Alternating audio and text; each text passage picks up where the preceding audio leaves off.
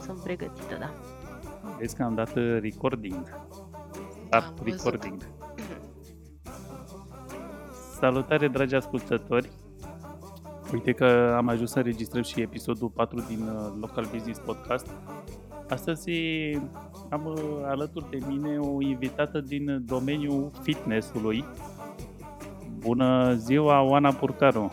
Bună ziua! A fitnessului și a EMS-ului.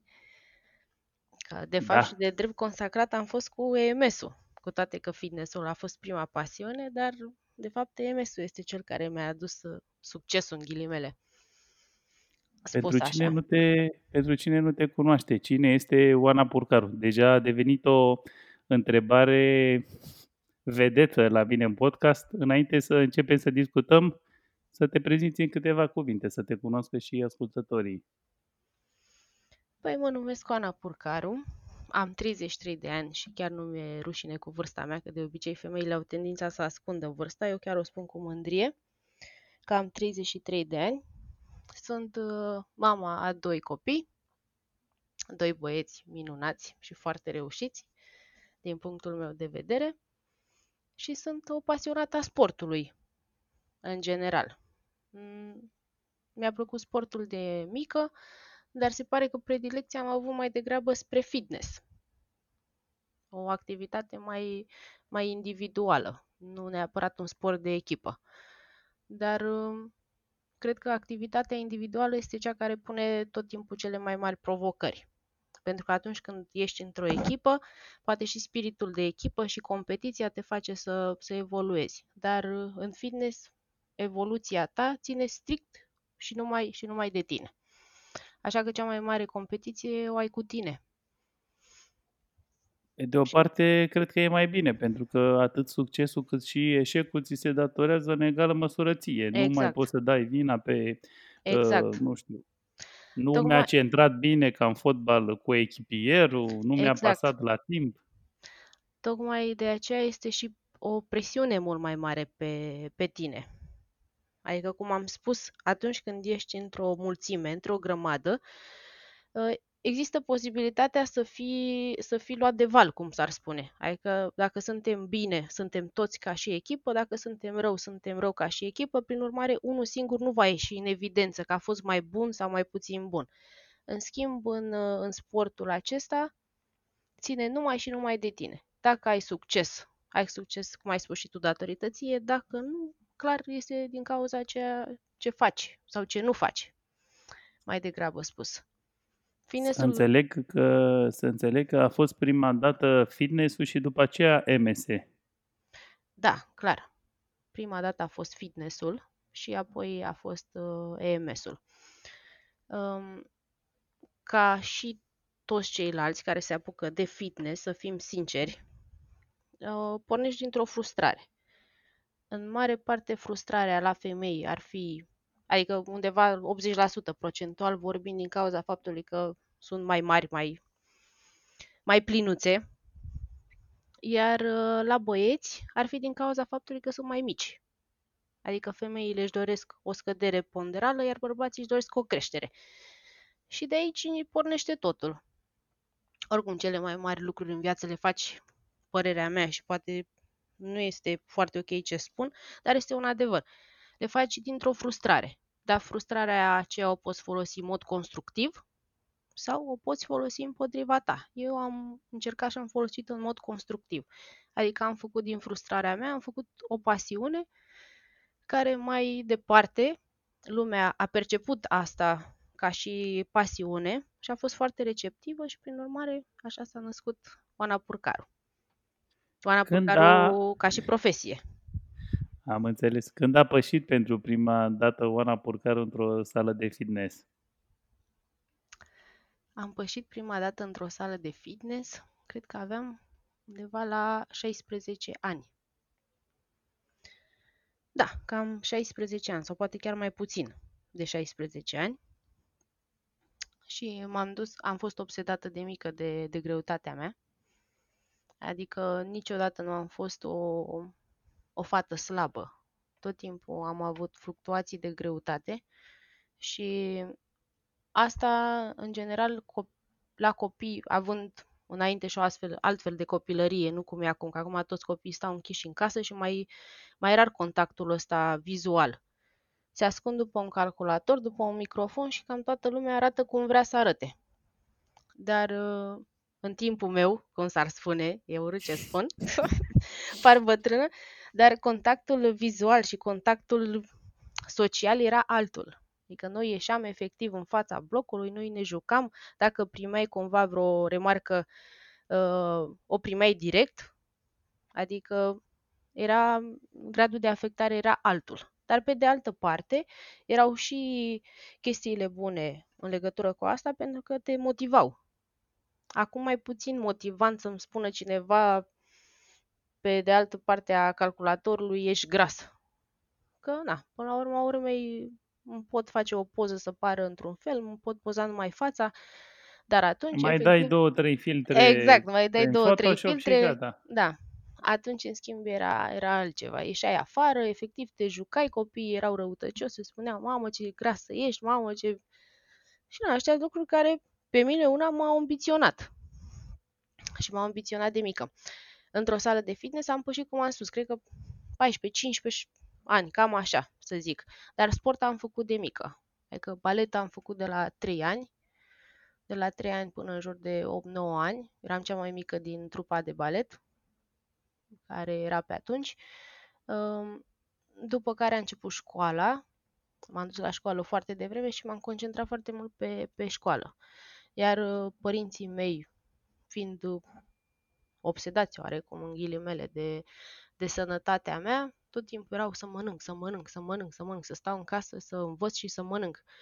Și faptul că stai în casă și devii ca și copil, ești sedentar până la urma urmei, asta se vedea. Și automat, în, în lunile în care mă duceam la școală, mă îngrășeam, venea vara, trebuia să ies pe afară, atunci mai slăbeam și cam, cam așa am ținut-o cam toată copilăria. Adică am avut fluctuații de, de greutate. Vreau să ajung la episodul, să le spun și ascultătorilor. Eu am văzut, adică, bine, mi-ai arătat-o, o fotografie cu tine foarte plinuță, să zic așa. Ascultătorii mei vor vedea fotografia de cover. Știi ce fotografie o să punem? Îmi dau seama ce fotografie o să pui. Cea pe care n-am vrut eu să o arăt nimănui și am arătat-o și eu acum nu, după... Nu, nu, nu, nu, nu, nu. Nu? Aceea, dacă vor, poate să o vadă pe profilul tău. O să o punem pe aceea de la pregătirea pentru concurs. Dar ajungem și vorbim și de concursuri ah. imediat. Povestește-mi ah, okay. contextul cu fotografia de care ți-am zis eu ca să creăm un cadru așa mai bine determinat. Păi fotografia de care mi-ai spus tu, cea de concurs sau... Nu, sau fotografia cea, aceea cu tine plinuță, de nu A, te-am cu mine plinuță. Eu. A, da, da, da. Păi, fotografia aceea a fost făcută uh, acum, aveam 22 de ani, cam așa, aproape 23 de ani, după două sarcini, adică după prima sarcină, prima sarcină am avut la o vârstă destul de, destul de mică, băiatul meu cel mare având 17 ani acum, deci dacă faci un calcul, va da, va da destul de, de timpurie prima naștere. și aceea este după, după cel de-al doilea copil, când efectiv nu știu ce s-a întâmplat. Și asta chiar spun sincer, că de obicei aud fel și fel de, de cliente care îmi spun metabolismul, stresul, nu. Ideea este că pe, pe parcursul uh, unei sarcini se schimbă foarte mult corpul unei femei și organismul. Iar la mine, chestia e că, uite, nu a fost, nu sunt genul ăla de femei care iese slim după o sarcină. Nu, la mine chiar s-a văzut foarte, foarte mult. Adică luam săptămâna și kilogram ca să înțelegi. Era foarte, foarte mare retenția de apă, pentru că este imposibil să depui țesut adipos un kilogram într-o săptămână. Deci asta să stea toată lumea liniștită că nu se poate. Dar a fost o retenție foarte, foarte mare de apă și am ajuns undeva la 90 de kilograme. Deci ca să facem o comparație, 90 de kilograme, iar uh, forma mea nu actuală, că actuală este un pic mai mare, pentru că sunt off-season și mă pregătesc de alt concurs, dar forma mea obișnuită, acum, după atâția ani, este undeva la 50 de kilograme. Deci o diferență de 40 de kilograme între, între cele două poze. Și na, După este ce o, ai... Continuă, te rog. este o fotografie care foarte mult timp mi-a fost rușine. Deci când zic foarte mult timp, vreau să zic foarte mult timp, foarte mulți ani. Sunt oameni care, cum ai spus și tu, au văzut poza acum. După o grămadă de ani. Câți ani sunt? După ce 11 ai luat ani. uh, trofeele, după ce ai luat După ce am trofeele. luat trofeele, da, da. Dar eu poza aia o am și tot timpul o, o, mă uitam la ea și tot timpul o aveam ca punct de referință unde nu trebuie să mai ajung. Adică știam foarte, foarte clar că este o, o formă a mea, a corpului meu, cu care, nu- care mi-a fost rușine. Prin urmare, de acolo trebuie să schimb. Și mai ales trebuie să schimb. Nu mi-a plăcut niciodată ideea asta că o femeie care are copii uh, sau o femeie măritată nu trebuie să, să mai aibă grijă de aspectul fizic, trebuie să se concentreze mai mult pe viața de familie, adică nu are nicio treabă. Viața de familie rămâne viață de familie, mamă rămâi mamă în continuare, dar femeie trebuie să fii toată viața, adică nu are niciun, niciun fel de legătură. Și mai ales, hai să zicem că transformarea mare, na, să slăbești, până la urma urmei, acum, din punctul meu de vedere, să slăbești este destul de ușor, cu toate că foarte multă lume mă, mă contrazice, oameni cărora le e greu să slăbească, eu le spun că este foarte ușor să slăbești. Ideea este să faci o transformare radicală, de la 90 de kg la formă de concurs, la formă de concurs, nu vorbim de a câștiga un trofeu. Efectiv, este, este drum lung. Și corpul va suferi foarte multe transformări. Dar corpul suferă transformări doar, că, doar din cauza faptului că îi dictează psihicul. Deci nu, nu există bariera fizică, există doar bariera psihică. Și așa că pozele alea chiar sunt motivante. E bine să le avem acolo, să le, să le ținem, să ne uităm la ele când, când vrem să renunțăm. Să ne aducem aminte de unde am pornit. Să știm motivul pentru care am pornit. Motivul pentru care am pornit a fost poza aia. Deci să înțeleg că tu ai început procesul acesta să slăbești mai mult de frică decât din Clar. convingere proprie așa. Clar. Păi convingerea proprie a fost frica. Și nu neapărat frica, cât ambiția. Că totuși, adică fiind o mamă uh, tânără, viața mea nu se oprea acolo, la 23 de ani, la 24 de ani și 90 de kilograme. Pentru că, să fim serios, societatea pune foarte mare accent pe aspectul fizic, din păcate. Și hai să zicem că, nu știu, dacă ca și băiat îți mai permis să ai puțină burtică, să nu te duci Da. la sală, să Da. fii mai dezordonat așa, Da, ca fată lumea imediat te, te cataloghează și spune etichetă, uite-o Da. pe grasa aceea. da. Da, hai să Din, spunem din pe păcate lucrurilor, așa pe nume. este. Din păcate așa este și țin minte că, de exemplu, între cele două sarcini eram uh, fan aerobic, adică făceam foarte, foarte mult aerobic. După cea de-a doua sarcină, am vrut să revin la sală, dar, uh, din păcate, nu am mai ales o sală. Atunci când eu făceam aerobic, mă duceam la o sală exclusiv femeilor. Acum, după doi copii, timpul nu mai permitea să mă duc să fac clasele acelea care îmi plăceau mie la momentul ăla, cu toate că, sinceră să fiu, asta chiar a fost un lucru bun că s-a întâmplat așa. Nu mai permitea să mă duc la clase și am vrut să aleg o sală uh, de cartier, de m, aproape de casa unde stau, uh, o sală mixtă.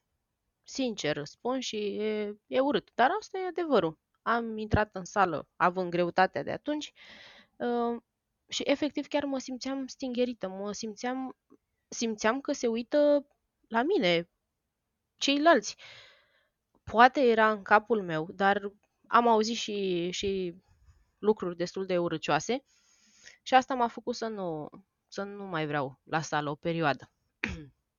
și am început să fac acasă.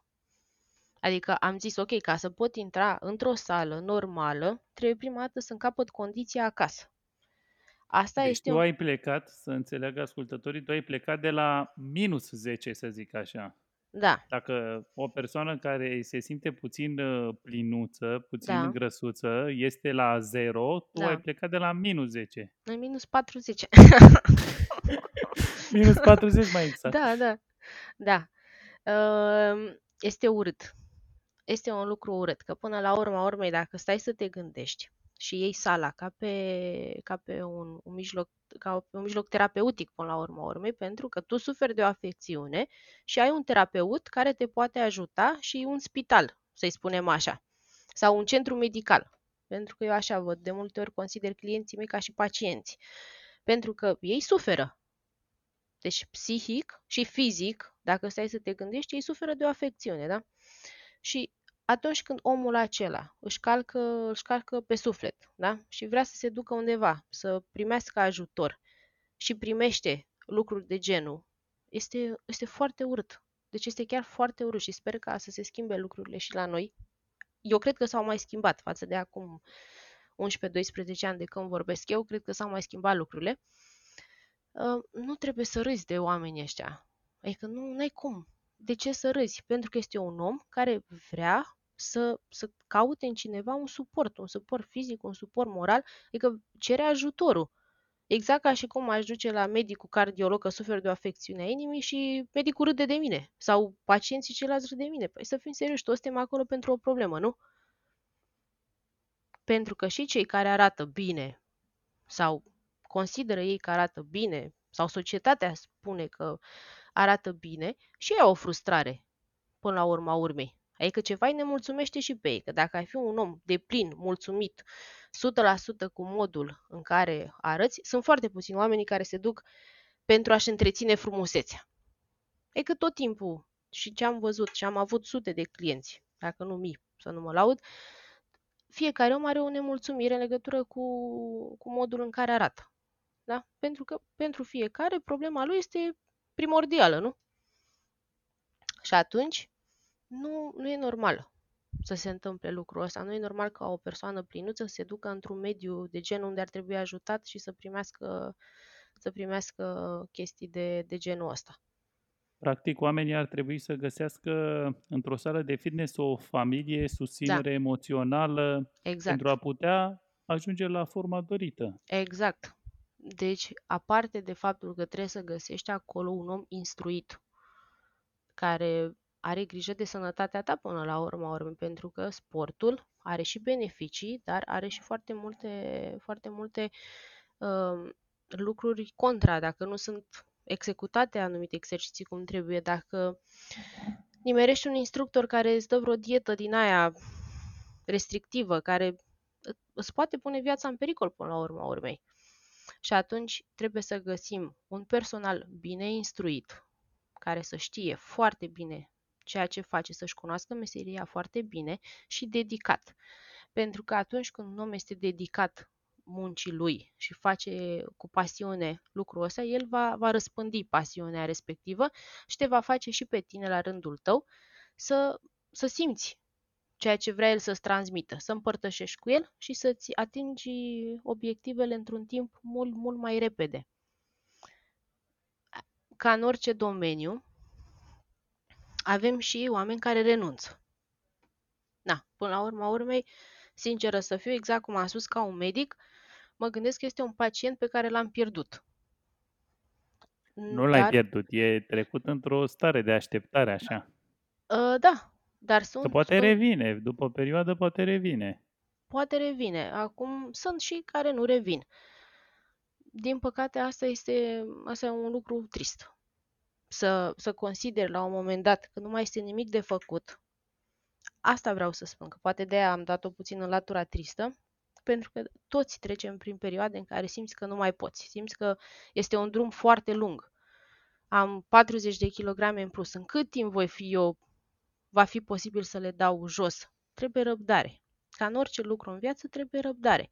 Corpul se transformă. Corpul nu se transformă de la o zi la alta. Dar, dacă ești consecvent și te ții de un plan alimentar, mai mici scăpări, când zic mici scăpări, zic, na, până la urmă urmei sunt oameni, dar corpul se transformă. Nu peste noapte, dar el te va răsplăti, el îți va răsplăti munca, ca în orice domeniu. atunci când muncești, va veni și răsplata. Așa se întâmplă și cu corpul nostru. Doar că trebuie avut puțin mai multă răbdare. Și procesul de îngrășare nu se petrece de pe o zi pe alta. Clar. Clar. Și procesul de îngrășare, dar noi în viață de obicei avem tendința de a vedea lucrurile rele primele. Și cum e timpul relativ, ai impresia, acum te vezi foarte slab și acum dintr-o dată spui, Doamne, dar nici nu-mi dau seama când, când m-am îngrășat. Cum a început povestea Badifit? Știu că, dar mai bine povestește-ne tu. Păi cu Bodyfit-ul, cum am spus, Bodyfit-ul a început din dorința de a avea o sală. Da? Orice, sub orice formă de a avea o sală unde aș putea ajuta la rândul meu alți oameni. Acum, situația financiară nu îmi permitea la momentul respectiv să deschid o sală proprie, dar am zis că măcar un studio sau măcar, nu știu, o formă prin care pot ajuta. Și întâmplarea nefericită a făcut ca să, să am un accident de mașină acum câțiva ani în urmă, um, un accident destul de grav. Nu am fost eu vinovată, nu am condus eu, am fost efectiv implicată în acel accident um, și am ieșit destul de, destul de rău de acolo, cu o fractură cervicală, cu o uh, fractură de gleznă, o ruptură de ligamente, mai, mai multe lucruri. Și asta mi-a cam tăiat un pic aripile la momentul respectiv, pentru că, clar, la fracturi de genul mi-a fost interzis sportul. Cel Riscai să nu mai poți să faci fitness deloc? A, clar. Clar, la o fractură cervicală toată lumea mi-a zis, Doamne ajută că nu a rămas paralizată. De sport nici nu se mai punea problema, adică pe cine întrebam, că sincer să fiu, asta era principala mea supărare. Că nu mai pot face Ție sport. nu ți era de accident, ți era că nu mai poți. da. da, pentru că este greu să scoți un om din, din ritmul lui, cum este și acum. Dar acum măcar, Doamne ajută, că suntem în casă, suntem sănătoși și avem modalitatea să ne mișcăm măcar în casă. Ei, atunci mi-a fost luat în totalitate, aparte că a trebuit să stau la pat o bună perioadă de timp și asta era lucru care mă, mă măcina cel mai mult. Pentru că, așa cum am spus, dacă faci din asta o pasiune și o faci zi de zi, corpul la un moment dat vede, vede lucrul ăsta ca pe sportul, ca pe un, un obicei, ca pe un tabiet până la urma urmă, exact ca și cum ai bea cafeaua dimineața și îți face plăcere să stai și să avurezi cafeaua, așa să avurezi orele de sport. E, și nu, nu am mai avut voie. Acum, în timp ce făceam orele acelea de, de kinetoterapie, de recuperare, erau uh, electrozii aceia care se, se puneau pe, pe grupele musculare deficitare sau cele pe care nu ai avut voie să le miști o perioadă. Și mă gândeam cum ar fi dacă ar exista electrozi care se pot pune pe tot corpul. Ca să simți efectiv că lucrează tot corpul, nu numai o parte a, a corpului, cum aveam eu piciorul în perioada respectivă. Și interesându-mă mai mult, având mult timp la dispoziție stând acasă în pat, am descoperit că ar exista o, o modalitate, aceste costume sau această tehnologie EMS, Electromuscle Stimulation, electrostimulare musculară, da? Este o da. tehnică care se folosea în, electro, în kinetoterapie de, de ceva timp, um, doar că eu descoperisem că există și o modalitate fără cabluri, pentru că la momentul respectiv singura variantă pe piață erau uh, acele costume cu cabluri. Lucru care nu prea convenea pentru că îmi limita foarte mult mișcarea. Adică îmi doresc să fac mișcare, dar îmi doresc și senzația de libertate pe care o am în timpul mișcării. Nu doresc să fiu limitată într-o, într-o arie de 2 metri pătrați. Vreau să mă mișc, vreau să mă simt, să mă simt confortabil în, în acel costum și făcând, făcând această kinetoterapie, am mers la București, am descoperit că există acel costum, costumele mele acum existente, cele de body fit, și am făcut o primă ședință sau o ședință de probă. I-am spus instructorului de la vremea respectivă că am avut accidentul de mașină, că nu am voie să fac mișcări foarte, foarte complexe I-am explicat despre ce, despre ce era vorba. Mi-a spus ba mai mult că este un costum care este folosit în recuperarea medicală și asta, asta m-a încântat foarte mult. Și am făcut cu, am făcut cu Vesta. Prima ședință a durat 15 minute și am, eu i-am spus fac sport de foarte mulți ani, prin urmare să-mi dai intensitate mare, că pot, pot duce. Și spre surprinderea mea, după 15 minute, a doua zi, aveam o febră musculară de nu puteam să stau. În ideea în care decât am stat în acel costum, n-am făcut nimic, decât stăteam și primeam impulsurile de la veste. Și pentru mine a fost, asta a fost wow. Și apoi m-am gândit cum aș putea aduce și eu această tehnologie care pe mine m-a ajutat la momentul respectiv, cum aș putea o aduce și eu în Craiova să beneficieze și ceilalți de, de ea. Și Cum au primit uh, craiovenii pentru prima dată conceptul acesta nou? Clar, la început au fost sceptici. Deci la început chiar au fost sceptici, dar culmea este că suntem foarte, foarte deschiși către nou. Adică suntem sceptici, dar totodată vrem să încercăm. Și pentru mine asta a fost un lucru extraordinar. Um, țin minte că am deschis pe, pe, pe 13 februarie acum trei ani de zile și în prima zi stăteam și, sincer răspund, mă rugam să nu vină nimeni, pentru că aveam foarte mari emoții. Și stăteam acolo la birou, mi-aranjasem tot, mi-aranjasem camera, că aveam un studio de 60 de metri pătrați, cu o cameră frumos aranjată, am aranjat-o pe gustul meu, cum mi-ar plăcea mie să mă duc undeva să mă simt ca acasă. Și eu stăteam și mă uitam la telefon. Și a sunat primul telefon. Și m-a întrebat. Chiar în prima zi când ai deschis? Da, da. da, pentru că anunțasem cu ceva timp în urmă, făcusem o campanie, cum s-ar spune așa, de, de marketing, că voi deschide în curând, adică cât de cât lumea știa că se va întâmpla ceva, dar nu știu exact ce. Și auzind slăbire rapidă, doar 20 de minute de antrenament, rezultate, nu știu ce, au, au fost interesați și au început să sune să mă întrebe despre ce e vorba, ce înseamnă, uh, cum pot face, cum pot veni, cum... Și culmea este că în două, trei săptămâni, și nu mint cu absolut nimic, chiar aveam agenda plină.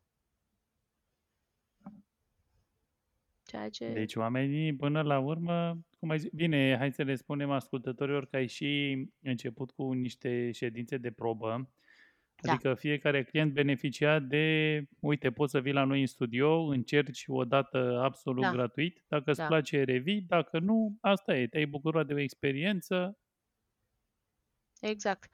Acum, de revenit, reveneau. Una, le, le plăcea ideea, chiar simțeau pe, pe propria piele, cum s-ar spune, chiar simțeau rezultatele, le, le, se simțeau efectiv pe, pe ei Uh, cum să convingi un om că lucrul ăsta va da rezultate dacă ești consecvent și dacă te ții de, de el. Mă auzi? Da, da, da, da, da, te aude. Um, asta, asta era de, destul de greu, pentru că în spate nu aveam dovezi. Eu le spuneam, uite, este o tehnologie nouă. Adică la un lucru nou nu poți să vii cu dovezi palpabile. Pentru că la noi în țară efectiv, în București era de ceva, de ceva vreme. Și atunci luam și eu exemplele celor de la București și le spuneam, uite, persoana asta, uite cât a slăbit, uite cum a făcut, uite, eu am făcut recuperare cu, cu vesta respectivă. Și chiar m-am simțit bine. Dar acum trebuie să avem și un regim alimentar, pentru că, până la urma urmei, vesta ce face? Scurtează perioada de antrenament, nu mai stai în sală, nu mai pierzi ore în sală. Dar Ceea ce ține de tine trebuie făcut în continuare, cu, cu alimentație. Culmea este că rezultate uh, aveam inclusiv la persoane care nu se țineau de, de partea alimentară. Cel puțin în centimetri și ca aspect al pielii, al tonusului. Chiar se, se schimba. Și de aici a început să fie viral, pentru că o persoană cu rezultate a spus altor 10 și așa mai departe. Asta e cea mai bună publicitate, până la urmă, urmei, rezultatele. Da, și promovarea pe cale directă. Da, exact. Pe a, Mai ții la... minte cine a fost primul tău client? Uh, cine a fost primul meu Bine, client? nu numele, cam ce greutate avea, dacă a mai revenit. Culmea, prima mea clientă a fost o doamnă de 61 de ani.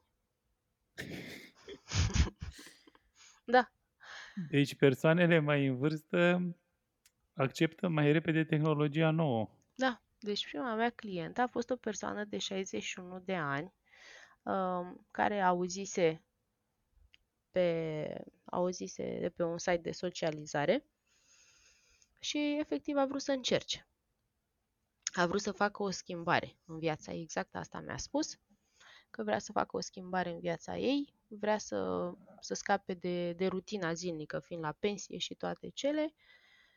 Și pe mine m-a bucurat foarte mult pentru că ea a motivat foarte mulți oameni tineri să facă lucrul ăsta. Eu am promovat-o, a avut rezultate, a slăbit, nu de ordinul a foarte, foarte multor kilograme, pentru că nu, nu se ținea de dietă. Dar, efectiv, do- dorința și voința ei, cu care venea la antrenamente și ei a dat o stare de bine. Și fizic a văzut și pe ea rezultate, că altfel nu, nu s-ar mai fi întors. În ce măsură este importantă dieta în procesul acesta de slăbire? Mm, Dieta... Știu că zic că unii antrenori că corpul ți-l uh, construiești în bucătărie și îl definești la sală, ceva de genul Da. ăsta. Da, așa, așa este, într-adevăr. Acum, în proporție exact de cât, că mulți spun 80% este mâncarea, 20% este sportul. Eu, sinceră să fiu cu tine, eu aș spune că, în punctul meu de vedere, că este undeva 50-50. Pentru Trebuie că, să fii responsabil și atunci când vine Da. vorba de ce mănânci și Da. atunci când te duci la antrenament. exact, una fără alta nu se poate. Adică dacă fac numai sport, fără o dietă, clar vei vedea anumite schimbări. Că hai să fim serios, sportul ajută din toate punctele de vedere, nu neapărat uh, la modul ce vedem cu ochiul liber. Ajută fizic și, și pe interior, ajută aparatul cardiovascular, ajută cu foarte, foarte multe lucruri, previne osteoporoza, sunt N, N lucruri la care ajută, da? Dar, strict în procesul de slăbire despre care am vorbit, sportul fără dietă și dieta fără sport nu prea se poate. Pentru că dacă vom face și vom ține doar o dietă de slăbit, clar vom slăbi. Pentru că vom fi sub în deficit caloric, prin urmare se va slăbi. Dar se va slăbi cu aspectul acela ne- nesănătos al, al corpului. Piele lăsată, musculatură flască, da? Sau pielea flască, musculatura aceea uh, n- ne vom mânca mai degrabă din masa musculară decât din procentul de țesut adipos, pentru că asta facem prin sport. Noi ne construim masa musculară, ridicăm să o, încercăm să o ridicăm procentual, mic, nu vorbim de hipertrofii musculare, la slăbiri, și atunci corpul va arde mult mai mult. Asta una, aparte că folosim mai multe tehnici, pentru că corpul se adaptează și la, și la o dietă, și aici iar intervine, intervine sportul. Poți să mănânci foarte mult timp sub caloric, dar la un moment dat intervine perioada de stagnare. E, în perioada asta de stagnare trebuie să știm să intervenim cu sportul, da? Și invers, facem sport de o lungă perioadă de timp, dar sunt persoane care nu văd schimbări majore pe corpul lor pentru că nu, nu sunt consecvenți și nu sunt uh, conștiincioși cu alimentația. Și atunci, cum am spus, sunt, vin mână în mână. Nu aș putea spune că în procent de 80%, 20%. Părerea mea că 50-50. Adică ce dai, cam aia primești. În schimb.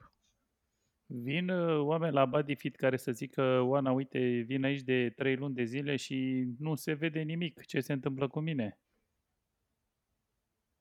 Acum, să spunem sincer, sunt oameni care de multe ori supărate pe ele, până la urma urmei fetele, că în general fetele sunt cele care nu recunosc, mai vin și spun, a, dar uite, de trei luni fac și mă țin de diete și mă înșel, dar adică n-am slăbit exact cât aș fi vrut.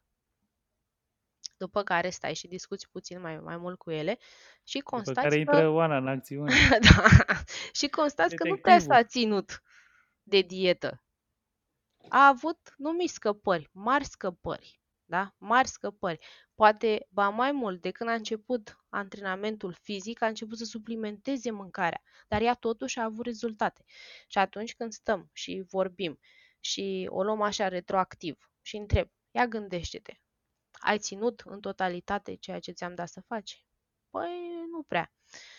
Ă, la antrenamente, ai venit exact cum ți-am spus, au fost săptămâni în care poate nu ai venit deloc. Mm, da, așa este. Și totuși, dacă tragem o linie, rezultate sunt, sunt.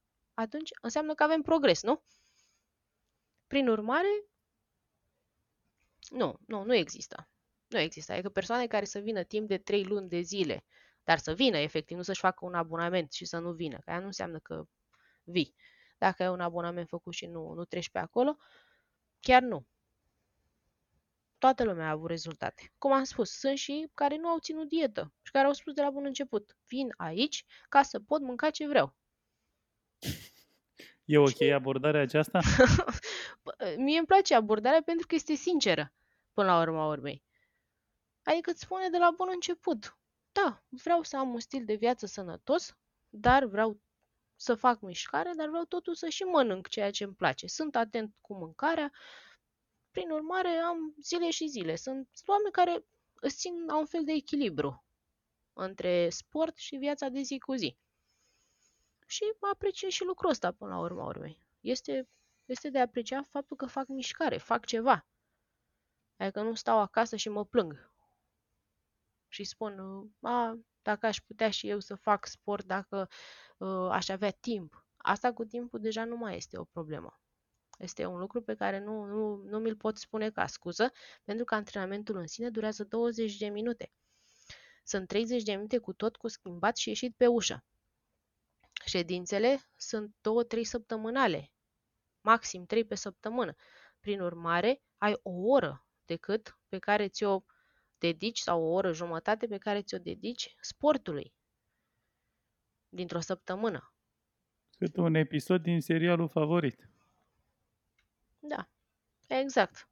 Ba, cred că durează un serial 45 de minute. Cam așa, da. Deci acolo ar fi cam două ședințe de body fit. Deci cum trebuie să punem noi problema? Dacă îți permiți pentru bunăstarea ta să petreci 45 de minute minim în fața televizorului Zilnic. și zilnic și pentru sănătatea ta trebuie să îți permiți să te duci Un la minim. un, De două, trei ori, de două, trei ori pe săptămână, de 20 de minute, da. cât de important este în uh, procesul acesta de slăbire comunicarea dintre antrenor și client. Este, aici chiar vor, pot vorbi procentual. Cred că este important 100%. Chiar 100%. Și asta am observat pe, de-a lungul timpului. Acum mi-am format o echipă de antrenori. Cum am spus, am început singură și acum am trei antrenori cu care, cu care lucrez, colegii mei, cum le spun eu așa. Uh, și fiecare în parte și-a făcut, uh, și-a făcut clientul lui, cum s-ar spune. Adică sunt oameni care se regăsesc, eu asta îi las, îi las oamenii să facă ședințe de probă și apoi să aleagă singuri. Pentru că, sau dacă eu știu, de exemplu, pe ei cunosc deja și știu ce tipologie sunt. Prin urmare, o să fac așa o ușoară uh, anamneză a, a potențialului client și știu unde îl pot eu încadra, către care antrenor. Pentru că sunt tipologii, sunt tipologii diferite, clar. Toată lumea are e un, are un fel de a fi. Și relația cu antrenorul, cu antrenorul este una este una care contează f- foarte, foarte mult, pentru că este o persoană cu care îți vei petrece destul de mult timp de acum încolo. Este o persoană cu care va trebui să fii sincer. Este o persoană cu care comunicarea este, este temelia, este baza.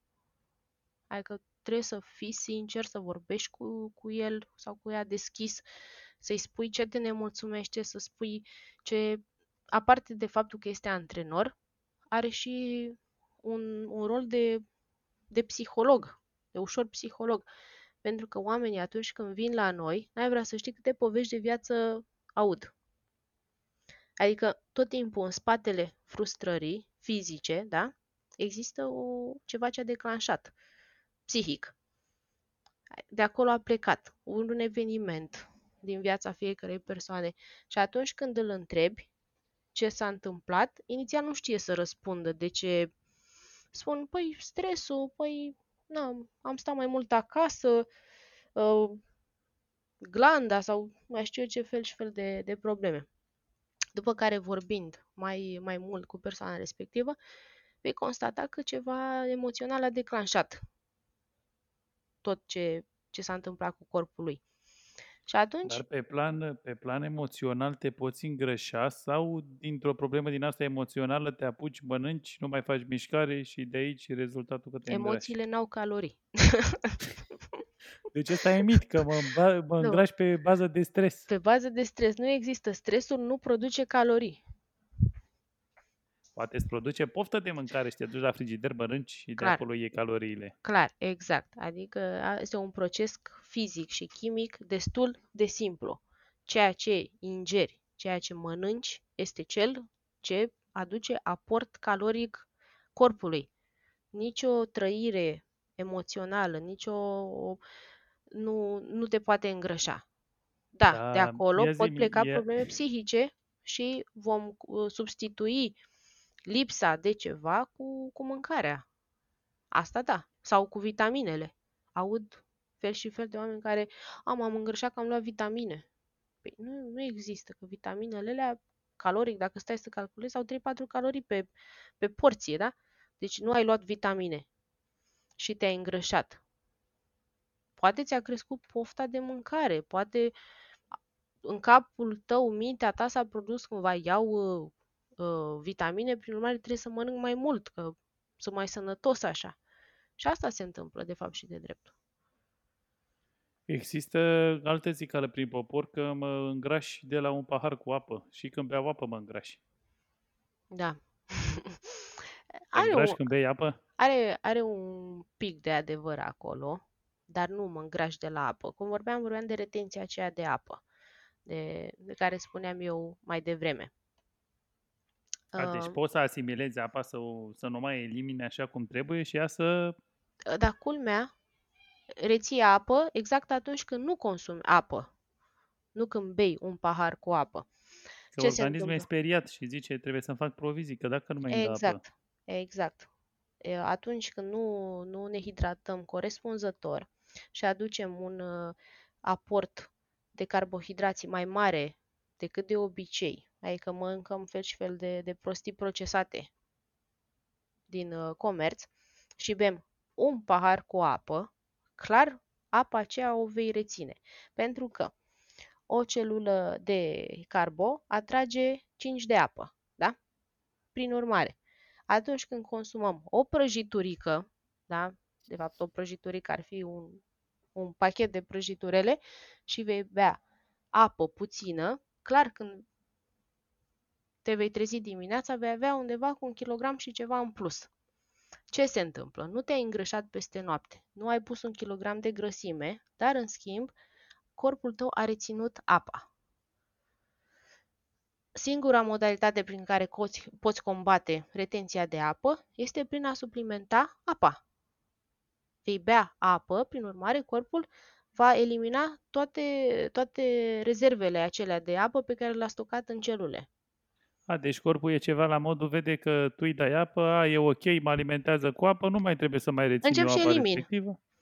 Exact. Încep și elimin apa. Pentru că, uite, de exemplu, noi în perioada de concurs, în ultima aceea săptămână, când toată lumea zice nu beți apă, atunci voi nu beți apă ca să se vadă musculatura, am auzit că nu mai beți apă. Nu, culmea. Este că bei o cantitate mult mai mare decât o bea un om normal, da? adică ajungi undeva în funcție de înălțime, kilograme și ajungi la 7-8 litri de apă pe zi.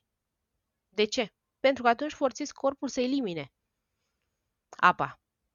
Și de aceea se văd mușchii pe voi așa Exact. foarte bine. Da. definit. Exact. Perioada, săptămâna aceea este în care limităm carbohidrații, bem apă și automat corpul va elimina. Va elimina toate, toate rezervele acelea stocate în, în musculatură de apă. Cum ai ajuns de la Bodyfit, de la Bodyfit la concursuri naționale și așa mai departe. Păi, de la Body Fit, um, am, lăsând deoparte un pic uh, partea cu Body Fit-ul unde mi-am dorit eu să ajut alți oameni, m-am concentrat pe, pe obiectivul meu propriu.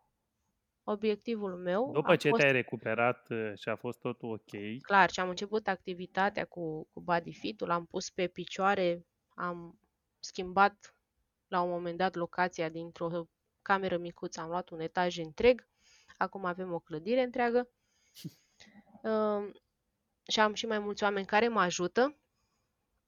Am început să mă, să mă concentrez un pic mai mult pe, pe propriul meu obiectiv, că până la urma urmei, cel mai bun uh, exemplu ești tu, nu puterea exemplului. Adică nu pot eu să, să le nu spun poți să, vii, oamenilor să vinzi servicii de fitness și să ai, uh, exact. nu știu, 80 de kilograme. Exact. Și eu să nu fiu mulțumită, în primul rând să nu fiu eu mulțumită cu forma mea fizică. Și atunci, la început am, stăteam foarte multe ore. Când zic foarte multe ore, stăteam undeva la 12-13 ore la, la body fit, în cămeruța aceea. Aveam foarte mult de, de muncă și neglijam și alimentația mea, neglijam și antrenamentele, pentru că, na, eram foarte dedicată uh, foarte dedicată business-ului în sine, să-l fac să meargă, să-l fac să-l cunoască lumea. După ce am reușit și l-am, l-am pus pe picioare, cum s-ar spune, și am început să am ajutoare, am zis ok, acum mă concentrez și pe mine. Pentru că depășisem pragul de uh, femeie plină, plinuță, da, grasă, Primul depășisem, obiectiv era atins. da, să slăbesc. Ok, am slăbit, uh, am luat-o apoi cu, cu fitness-ul individual, am trecut de la clasele acelea de aerobic, care am văzut că până la urma urmei să faci un sport la comun, mai mulți oameni, fiecare om are obiectivul lui. Că poate eu am terminat cu partea de slăbit și acum vreau să-mi construiesc o masă musculară. Nu pot să mă pun într-o grupă în care fiecare avem obiective diferite, dar avem același antrenament. Și atunci am vrut o chestie mai individuală și am început cu fitnessul propriu-zis, cu greutățile, da? Pentru că, uh, după cum spuneam, mulțumită încă nu eram 100% cu, cu forma corpului, erau oarecare discrepanțe. Aveam musculatura picioarelor mult mai dezvoltată decât partea superioară, pentru că genetic nu așa suntem construiți. Aud des întrebarea cum pot să slăbesc în jurul taliei. Nu poți să slăbești într-o zonă anume. Decide corpul de unde îl va, va da țesutul adipos la o parte. Ceea ce poți tu face, da, este, ne putem concentra cu, cu antrenamentele pe o zonă anume, dar asta nu înseamnă că vei slăbi în zona respectivă. Că dacă eu fac abdomene și fac 1000 de abdomene pe zi, nu înseamnă că voi da jos din zona abdomenului. Ba mai mult, voi face să crească ușor în volum. Cum am spus, sportul ajută prin tonifiere. Tonifiere înseamnă ușoară creșterea masei musculare în zona respectivă. Dar, făcând 1000 de abdomene, nu fac decât să măresc zona respectivă a abdomenului, iar țesutul adipos tot rămâne în continuare acolo. Aici intervine dieta, ca să dăm țesutul adipos din zona respectivă și cardio, da? da. Asta este, intrăm într-un lucru mult mai complex. Cum este și cu slăbitul, așa este și cu, cu masa musculară. Nu putem decide noi unde anume masa musculară este mai dezvoltată sau nu. Că ai văzut, de exemplu, sunt bărbați foarte dezvoltați pe partea superioară și cu picioarele foarte subțiri. Da, da, da. Genetic, așa sunt ei structurați. În schimb, tipul meu este, având și o, un intră în chestii de, de medicină, un hiperestrogenism, de pun mai, mult, mai multă masă musculară pe partea inferioară, pe picioare, respectiv pe coapse. Totodată pun și țesut adipos tot în zona respectivă, pentru că așa este predispoziția mea genetică, da?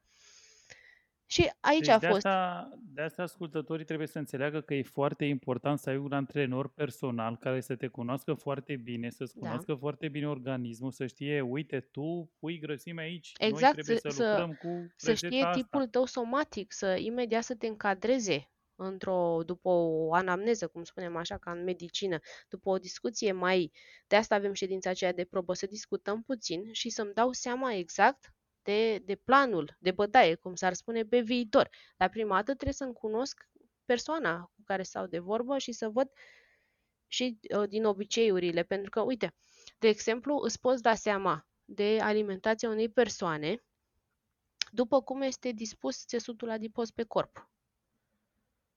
Adică eu la, la, prima, la prima vedere, când stau de vorbă cu o persoană și o analizez, poate pare ciudat că mă uit din cap până în picioare, dar îmi pot da seama ce anume a făcut-o să ajungă în starea respectivă, ce tipuri de alimente. Pentru că și aici sunt alimentele care se depun într-o zonă anume. Pe de altă parte, văzând-o, îți dai seama și genetic unde are el predispoziție să pună. Și exact acolo unde este cel mai greu de dat jos, acolo vor veni și vor spune, vreau să dau din zona asta jos prima dată. Și eu spun, și eu aș vrea să dai. și eu aș vrea să, să, să fac o masă musculară pe spate mult, mult mai mare. Dar, din păcate, gena mea spune altceva. Dar se poate. Cu răbdare se poate face și, și lucrul respectiv. Dar trebuie privit pe ansamblu, trebuie privit ca un lucru... Ca un proiect pe termen îndelungat. Exact, ca un proiect pe termen lung în care prima dată lucrăm cu, cu gena, după care lucrăm împotriva ei. Și acolo va fi adevărata, adevărata bătălie. Cum am spus, de slăbit, eu cred că este relativ ușor. După care să, să lupți cumva împotriva naturii, acolo este mai greu. Dar nu este imposibil.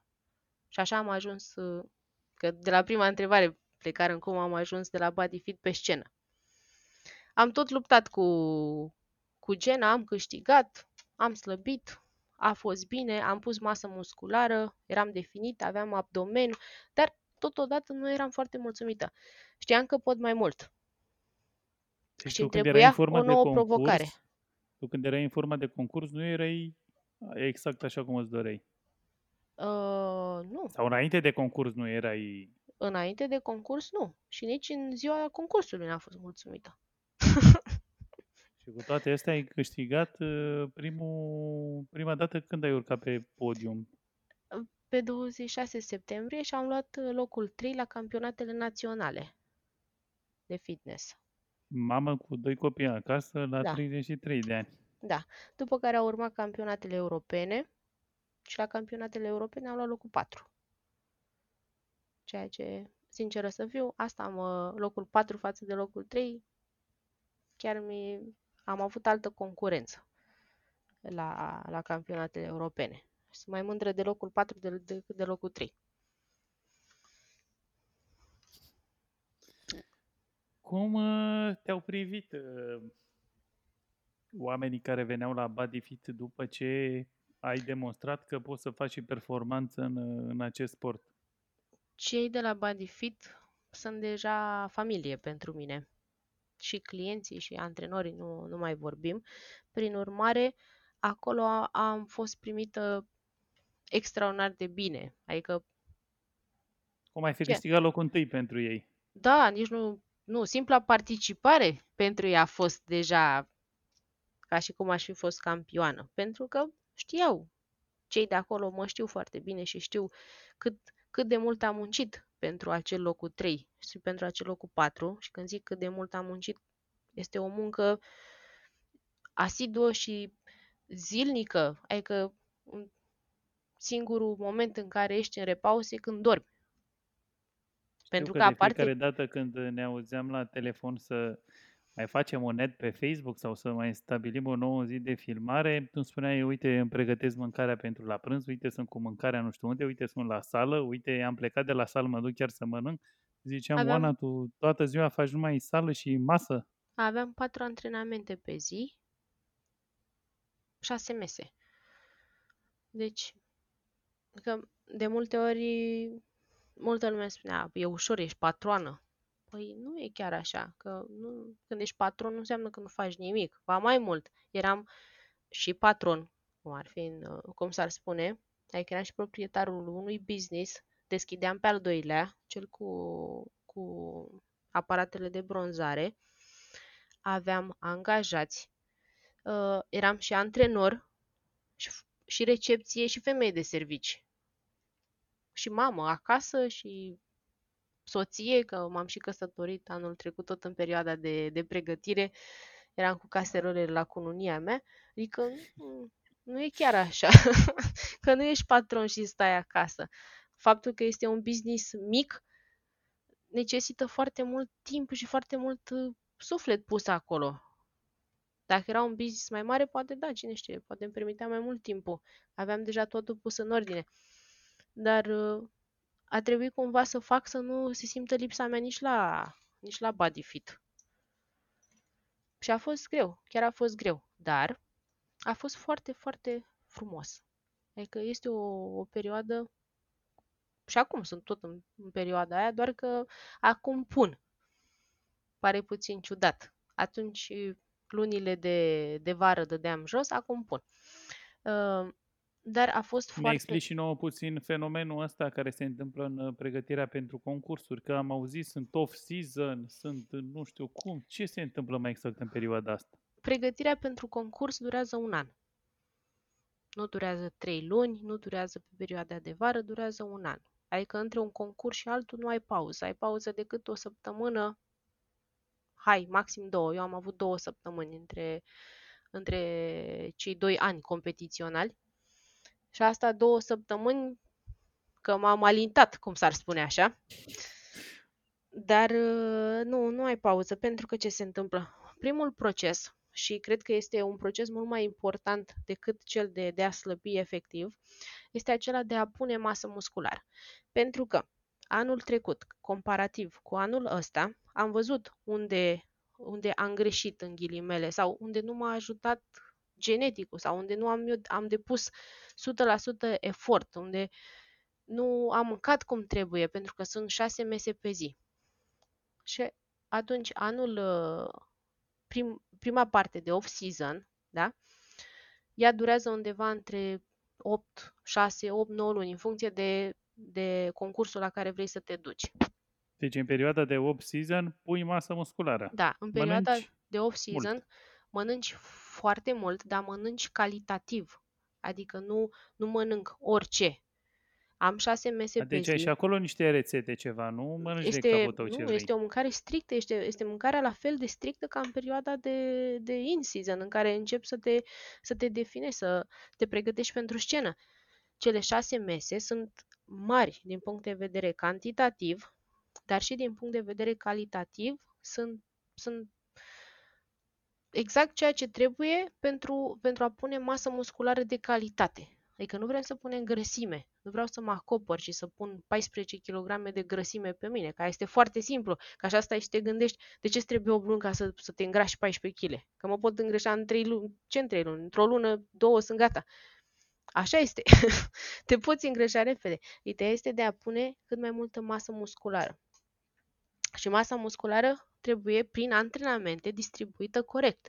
Pentru că, de exemplu, dacă anul trecut eu am avut o masă musculară dezvoltată pe partea inferioară, anul ăsta vreau să cresc partea superioară. Adică spate, umeri, uh, brațe, poate, da? Și atunci, prin mâncare, voi pune această masă musculară și o voi contura prin sport. Exact ca și cu slăbitul. Slăbesc ca și kilograme în, uh, în bucătărie, dar mă conturez în sală. Același proces se întâmplă și, și în perioada de pus masă musculară, doar că este mult mai greu, pentru că trebuie să mănânci până la refuz. Adică eu am undeva la 3500, poate 4000 de calorii pe zi, în ideea în care sunt femeie și am 1,61. Că am spus și cât centime și înălțimea. deci este foarte mult. Este foarte, foarte multă mâncare. Foarte multă mâncare. Și toată este pregătită sunt șase mese, șase mese în care, în ideea în care trebuie să o și gătești, trebuie să o și mănânci pe parcursul unui zile, să ai o, să respecti o perioadă de timp între cele șase mese, că nu poți mânca trei mese odată. Că atunci din alea trei mese tu de fapt aport nutri- nutritiv ai primit tot pentru o masă. Corpul este destul de inteligent și știe cum, uh, cum să-și facă proviziile Uh, și trebuie să-ți vezi și de viața ta, adică de muncă, de copii, de casă, de business, de tot ceea ce făceai și înainte. Îmi Dar face da. plăcere că ai povestit așa pe îndelete cum are loc procesul ăsta de pregătire pentru concurs, pentru că așa poate înțelege fiecare ascultător de-al meu care e interesat de procesul ăsta de slăbire că, la fel cum tu te pregătești pentru un concurs, și el trebuie să se pregătească pentru a slăbi. Nu există o rețetă minune, Nu mă există. duc la sală, a X și în două luni de zile sunt jnur. Nu, nu există. Nu există nici măcar, nici măcar bodyfit-ul nu, care este totuși un antrenament minune față de, de ce e pe piață în, acela, în acest moment. Fără disciplină, nu, nu se poate face. Partea bună este că eu asta le spun mereu clientelor mele. Tu gândește-te că este, adică noi ne punem, uh, ne punem obiectivul ăsta de a slăbi pe o perioadă relativ scurtă de timp. Tu nu vei face din asta un, o chestie de, vreau să zic, dintr-o restricție alimentară, nu dintr-un stil de viață, că aia stil de viață îl avem pe viață. Dar faptul că ne restricționăm un pic partea de alimentație este pentru o perioadă de timp, până când ne atingem obiectivul, după care tu te poți întoarce la viața ta normală, dar cu unde vei fi mai atent decât în, erai înainte, nu?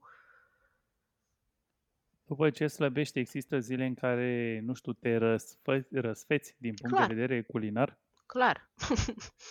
Clar. Și este nevoie și psihic de aceste, de aceste momente. Anucem zile.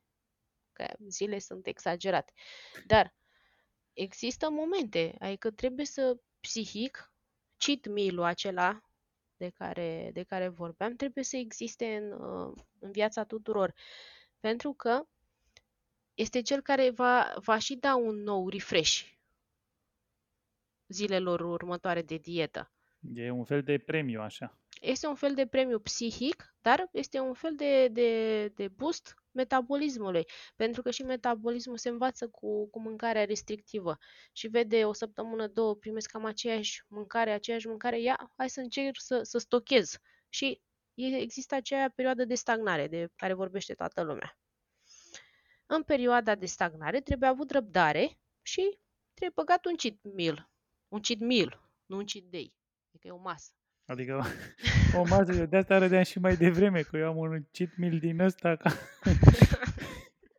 cam de două, trei zile, așa. eu am, am pornirea mai grea.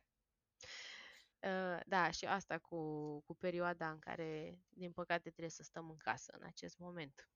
Un sfat. Ajungem, Ce- ajungem și la perioada asta. Nu ne grăbim, o luăm ușurel, metodic.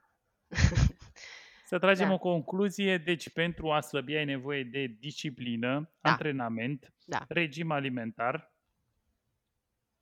un antrenor bun care să te sprijine Clar. atât uh, psihic cât și Clar. fizic la antrenamente, să te ajute, să îți muleze un antrenament pentru ceea ce poți tu un, să faci. un antrenor care ți se va dedica în timpul antrenamentului exclusiv ție. Asta este- găsesc oamenii la Bodyfit. Este, da. Și găsesc în primul rând la Bodyfit oameni pasionați ca și mine, pentru că ăsta a fost metoda mea de, de selecție. Atunci când, când i-am luat în echipa mea, au fost oameni care, ca și mine, au avut o frustrare, au depășit acea frustrare și au făcut din ea un lucru constructiv.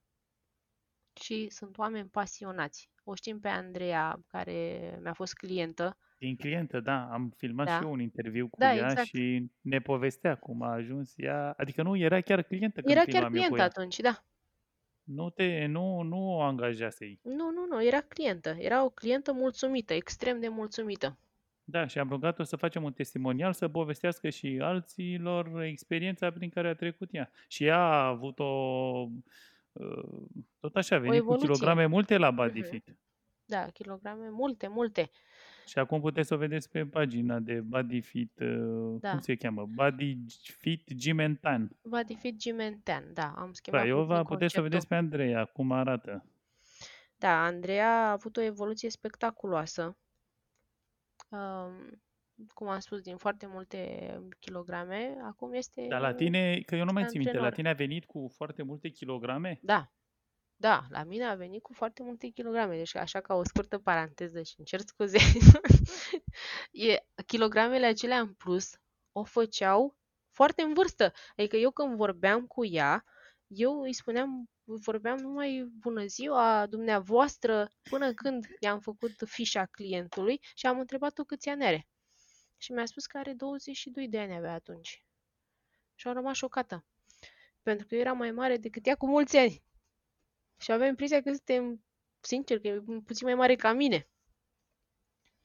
Deci, s-a schimbat, s-a schimbat foarte mult. Dar s-a schimbat pentru că din, din generația aia de acum câțiva ani a fost clienta mea cea mai conștiincioasă.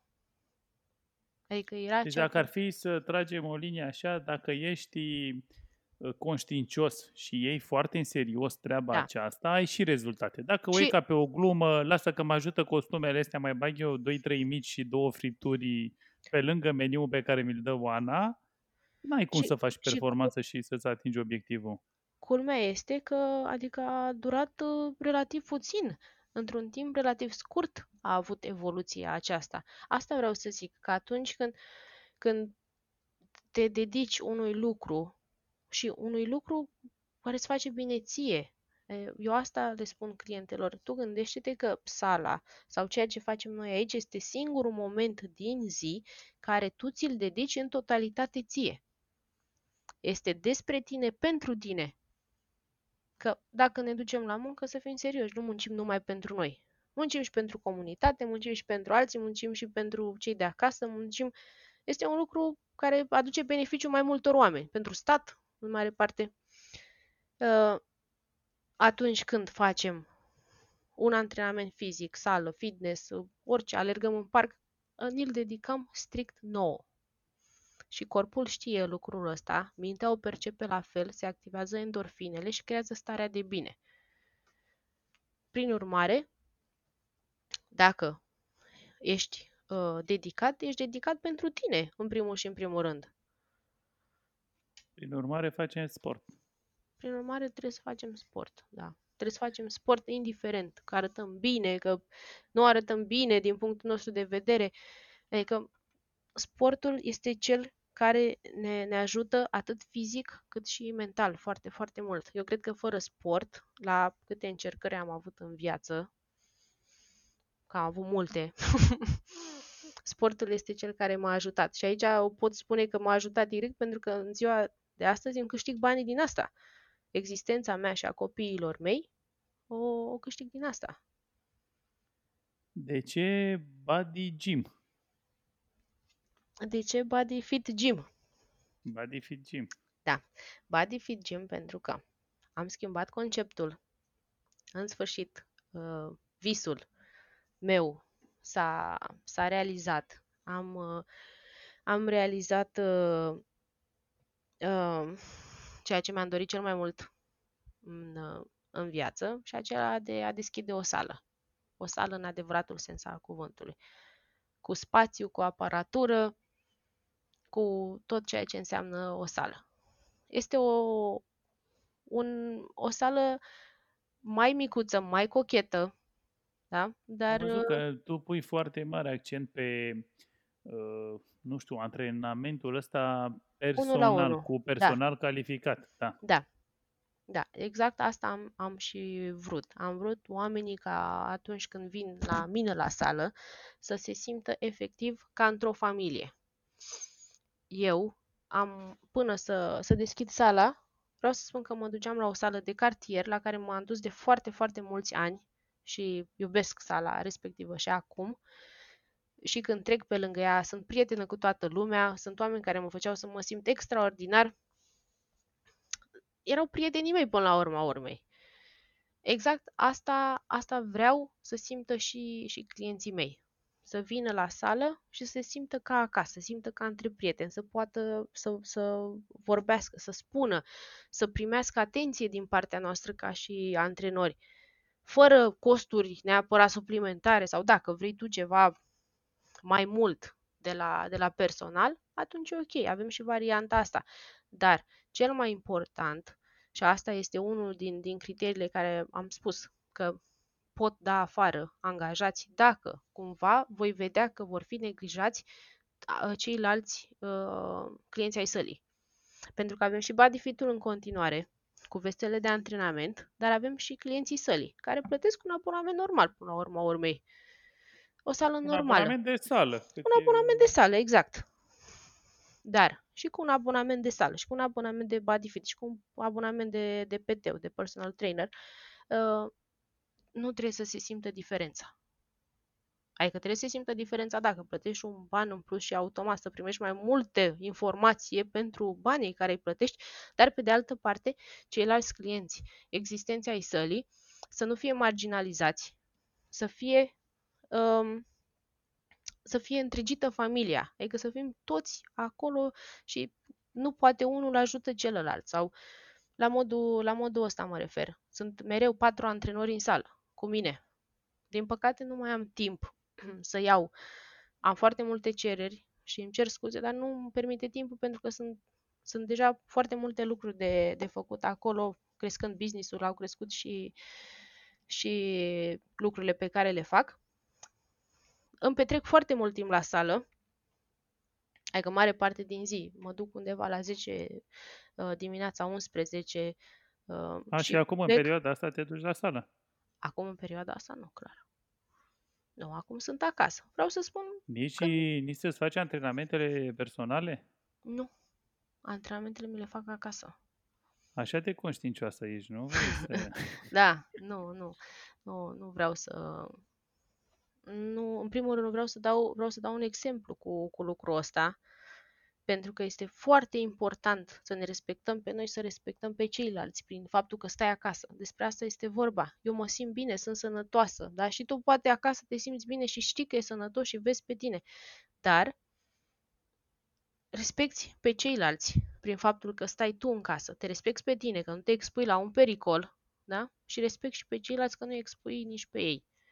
Bine, în așa cazul că- tău, tu ești și un uh, exemplu pentru alții, pentru că ai foarte mulți oameni care te urmăresc și dacă ai ieși afară din casă și te duce la sală, poate ar zicea, uite, dacă Oana Da. se duce, Exact. poate hai că ieșim și noi prin parc să alergăm așa puțin. o, o perioadă până, până când am văzut așa cum se așează puțin lucrurile, uh, am promovat pe, pe Facebook-ul Body Fit-ului antrenamentele de acasă, au pus colegii mei, i-am, i-am pus pe toți să pună uh, antrenamente de acasă, dar nu am vrut să-mi fac public uh, situația mea, adică pentru că a fost destul de trist și destul de dureros pentru mine să, să închid. Um, după care am făcut un video și am arătat oamenilor că eu de fapt și de drept eu am o mini sală acasă. O aveam și înainte. Am văzut? o aveam și înainte pentru că în pregătire, fiind patru antrenamente pe zi, uh, două de cardio, înainte neavând sala. Anul trecut, în vară, nu aveam sala a mea și atunci mă mutasem efectiv în, uh, în sala din cartier. Și mi-am, fac, mi-am facilitat un pic uh, lucrul ăsta și mi-am luat acasă niște echipamente de cardio. Adică am o bandă acasă, semi-profesională, am un stepper, Echipamente de cardio pe care le folosești, că așa și eu am acasă și bandă A, și clar. bicicletă și clar, sunt Clar. puier. Nu, nu, nu, echipamente pe care le folosesc, adică nu, nu, chiar le, chiar le folosesc. Și acum, în perioada, în perioada asta, de exemplu, chiar mi-au prins bine, pentru că și acum am două antrenamente pe zi, zilnic. Am unul de cardio și unul de forță, pe care reușesc și mi le fac acasă. Cum trece Bodyfit prin perioada aceasta? Foarte greu. Foarte greu, din păcate, pentru că nu, nu ne așteptam. Bodyfit-ul în sine, Bodyfit Gym, conceptul de sală era un concept nou la care încă lucram. Și V-a prins uh, cam la început de drum Da. așa. da, ne-a prins cam la început de drum. Um, Cum s-ar spune, nici n-ați apucat să spuneți tot ce aveați de spus. Da, da. Dar uh, suntem optimiști, pentru că știm că oamenii ne, ne cunosc, știm că oamenii ne, ne apreciază, ne apreciau și înainte de a fi sala și știm sigur că încă avem multe de spus. Și de acum înainte, este doar o perioadă Am prin remarcat care că ați trecem luat toți. o, o hotărâre foarte frumoasă, mi se pare mie, să postați pe pagina voastră de Facebook uh, antrenamente pe care oamenii poate să le facă de acasă. Uh, da, am, am, Antrenorii tăi se filmează zilnic, colegii tăi, se filmează pentru că și fac. deci ei chiar și filmează fac, dar ceea ce arată fac. și altora ce poate să facă Da. acasă. Adică e o perioadă în care am pus uh, cu toții pauză, nu vreau să zic stop, am pus pauză, dar uh, viața de sală poate să continue și acasă. Dar viața activă trebuie să continue și acasă. Eu asta vreau să le spun tuturor. Vreau să le spun și clienților mei și potențialilor clienți și tuturor. Nu suntem în vacanță. Nu o luați ca pe o vacanță. Încercați să vă, să vă mențineți cât mai activ posibil. 1. Pentru că vă face bine psihic. Faptul că ești activ. Și când zic activ fizic, mă refer nu activ pe Facebook și pe, pe rețele și pe la televizor și toate cele bine, să fii informat, dar pe de altă parte să nu, nu creăm panică, pentru că de multe ori informația pe care o primim nu este una, uh, nu este una filtrată. Verificată, nu este una Da. verificată. Nu este una verificată, nu este una filtrată și primim fel și fel de informații pe care, teoretic, când le citești, spui, a, nu mă afectează, dar subconștientul lucrează. Și faptul că nu ai niciun fel de activitate în ziua respectivă, decât stai și te gândești la lucrul ăla și rume și rume și rumegi și automat te, te afectează psihic. Și un Să știi psihic, că eu uh, pe televizor am uh, scos cam toate programele astea care, nu știu, nu vreau să le dau nume, dar Da. nu prea îți dau un vibe bun. da, Mă informez doar din uh, notificările care îmi vin de la Busy Day da, și cam atât am, uh, am adică mi-am dat seama că am stat o zi, te rog să mă crezi, în perioada asta de autoizolare pe un post de televiziune și a doua zi am zis, băi, o să murim cu toți. Am vorbit cu un prieten de-al meu, doctor, și mi-a zis, mă, Mihăiță, tată, nu e chiar așa, nu o să murim cu toții, ai tu grijă de, de tine, stai acasă, ai grijă de Da. ai tăi și lasă toate campaniile ăștia de dezinformare, de create special pentru a, a băga frica în oameni. Informează-te din, sir- din uh, surse sigure și sunt convins că acasă ai destule activități pe care să le faci și nu vei fi Exact. afectat de, de treaba asta. Exact, asta spuneam, să rămânem cât mai activi. Pentru că dacă îți faci uh, un plan de, de bătaie pe ziua respectivă, inclusiv poți să petreci mai mult timp, este un bun prilej de a petrece mai mult timp cu copiii, de exemplu, cu persoanele dragi, cu cei Apropo cu care... de copii, ce activități faci tu cu copiii acasă? Păi să știi că mare parte gătim Vă place să gătiți? Împreună. Înainte eu aveam cele șase mese, mi le făceam dimineața foarte devreme, după care le luam la caserolă și mi le mâncam pe parcursul unei zile. Acum, mă țin foarte ocupată prin faptul că îmi gătesc acele șase mese cam de șase ori pe zi.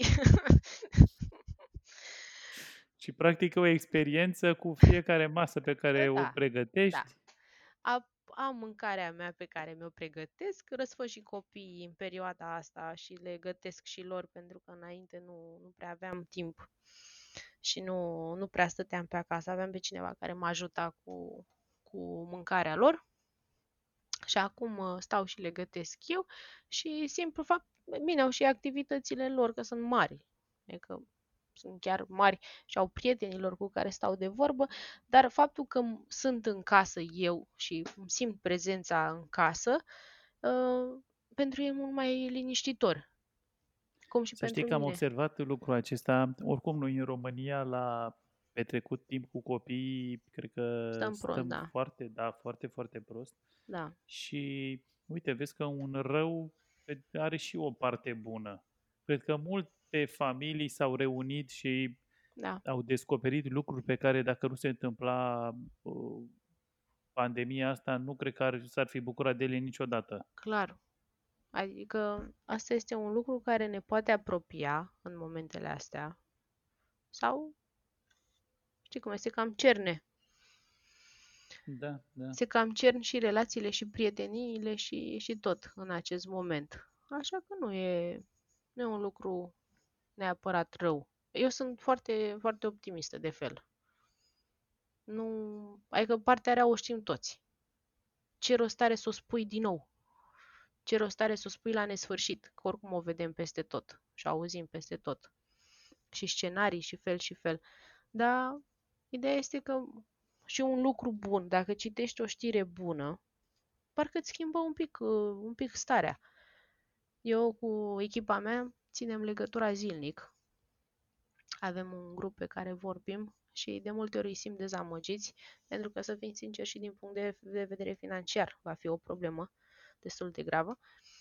Și îi simt, îi simt demoralizați, îi simt, ba chiar mi-a plâns o, una dintre fete la telefon pentru că era foarte dor de, de sală, de activitatea ei dinainte. Așa cum ai zis tu, dacă la Badifit ați legat o familie, da. e cum n-ai vedea pe cineva, drag, o săptămână, două. Da, păi noi, noi ne vedem, uh, înainte ne vedeam. Ne vedeam în fiecare, aparte că ne vedeam în fiecare zi la serviciu, petreceam 8 ore acolo, uh, ne vedeam la sfârșit de săptămână, la unul dintre noi acasă, și stăteam și discutam și vorbeam și făceam un grătar și mâncam împreună și nici măcar asta nu, nu mai putem face acum, dar sunt sigură că ne va uni și mai mult. Mm, așa sunt și eu de părere. Lucrul ăsta. Uh, uite, Oana, că vorbim de o oră și 20 de minute. Da. Știi că ți-am spus că o să-ți răpesc doar 45 de minute din timpul tău, dar uh, să fiu sincer, până acum nu, cu niciun invitat nu m-am ținut de promisiunea aceasta. Asta înseamnă că... că ai avut invitați de calitate. Da, am avut invitați cu care chiar am avut uh, ce da. să vorbesc. În primul episod a fost uh, Alexandru Arambașa, stilist. În știu, al doilea am... a fost uh, Doru Popescu, director de vânzări de la Mabo Utilaje. În episodul 3, șef Cristian Dumitru și am vorbit despre mâncare, despre foarte interesant episodul. Și acum am zis, hai să vorbim și cu Oana, că am văzut cum stă treaba cu aranjatul părului, am văzut cum stă treaba cu vânzările, am văzut cum stă treaba cu mâncarea, hai să vedem cum stă treaba și cu sportul. Cu mare drag. Cu mare drag. În încheiere, ce sfat ai avea să dai uh, oamenilor care ne ascultă și care vor să înceapă o dietă de a slăbi? Poate să înceapă din acest moment dieta asta de, de a slăbi chiar dacă stăm Cum acasă? Să nu? Cum să nu? Um, în primul rând, sfatul meu este să stea în casă. Deci este cel mai bun sfat pe care îl pot da în acest moment. 1. Se protejează pe ei și protejează și pe ceilalți. Nu vorbim, nu va mai dura mult toată, toată nebunia asta. Trebuie decât să stăm răbdători în casă și să așteptăm să treacă totul de la sine. Asta una. Uh, cât despre slăbit, cum să nu? Adică ne putem apuca începând cu acest moment. Cea mai frumoasă parte a vieții, ceea ce îmi place mie cel mai mult la această viață, este că în fiecare minut este un nou început. Adică pot lăsa totul deoparte, tot ce s-a întâmplat în 33 de ani și la 33 de ani, punct, și un minut și două minute, eu îmi pot reîncepe o nouă viață. Pentru că nu mă poate opri nimeni să facă lucrul ăsta o schimbare în bine pot aduce oricând. Oricând. Și orice sfârșit sau orice lucru nu-l vezi ca pe un sfârșit, ci îl vezi ca pe un nou început. Așa că fiecare zi și fiecare minut este un prilej de a reîncepe. Avem tot ceea ce ne trebuie. Că până la urmă, urmă să ții o dietă, nu, nu-ți trebuie... O ții și dacă stai acasă și dacă... Exact. Și ba mai mult că stai acasă, o ții pentru că nu mai ești ai obligat. timp să pregătești exact. totul așa cum trebuie, îți dedici exact. timp ție. Exact. Ai mâncare acum, că toată lumea și-a făcut provizii, vorba aia.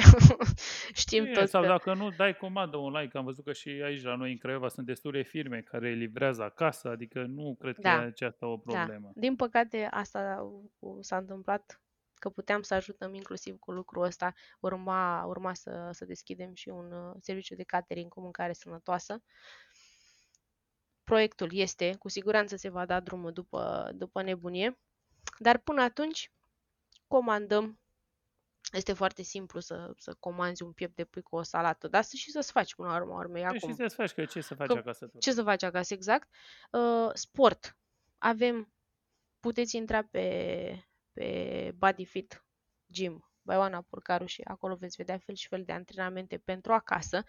Vă puteți uita pe YouTube, vă puteți, adică dacă vrei să combini puțin partea de, de mișcare cu alimentație, ai de unde să te inspiri. Chiar ai de unde să te inspiri în acest moment.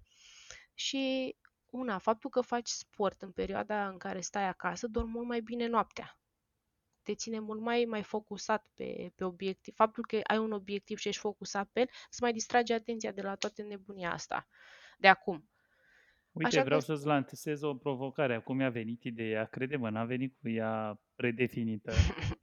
Pentru toți oamenii care ascultă Local Business Podcast și îți scriu, sau hai să facem pentru toată lumea, nu doar pentru ascultătorii mei, Da, să încep cu ei procesul acesta de consultația gratuită, să o încep chiar de acum. Nu știu, setezi tu, vă vedeți pe Skype sau vă auziți pe uh, Facebook Messenger. cum să nu? Cu mare drag. Accept provocarea mea, da? Cu mare drag. Cu, cu mare drag. Am tot timpul din lume acum. Da, și cred că, uite, ăsta este un moment în care omul uh, poate este îndoit de anumite lucruri și poate să zică, uite, hai să vorbesc cu Oana, că tot are timp și poate să-mi explice pe îndelete ce, ce am vorbit noi astăzi, poate să explici și pe cazul lui concret despre ce este vorba.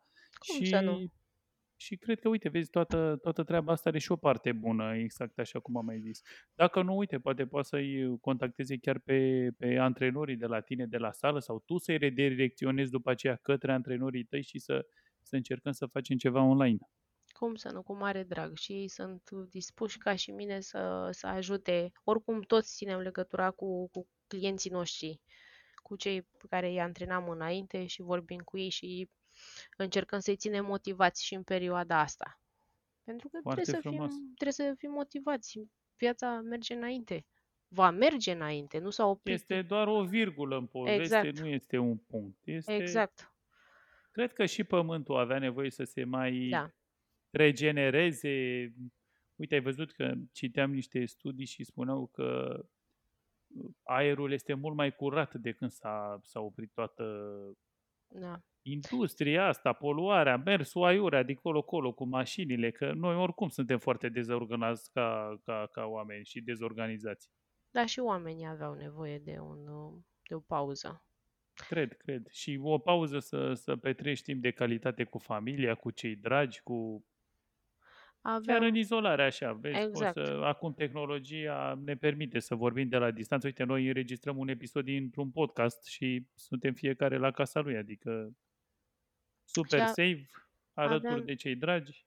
aveam nevoie să ne gândim un pic, să medităm un pic, să fim singuri și să medităm asupra, asupra lucrurilor care înainte le luam ca și cum ne-ar fi fost uh, Le luăm pe normale. de-a gata, acea.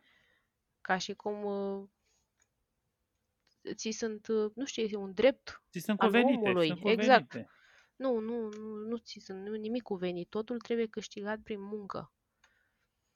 Și atunci când, când vei câștiga lucrurile prin muncă, atunci vei vedea și, și vei valorifica mult mai mult tot ceea ce faci. Și vei pune mai mult preț pe, pe orice. Așa că Unde te găsesc oamenii pe rețelele de socializare?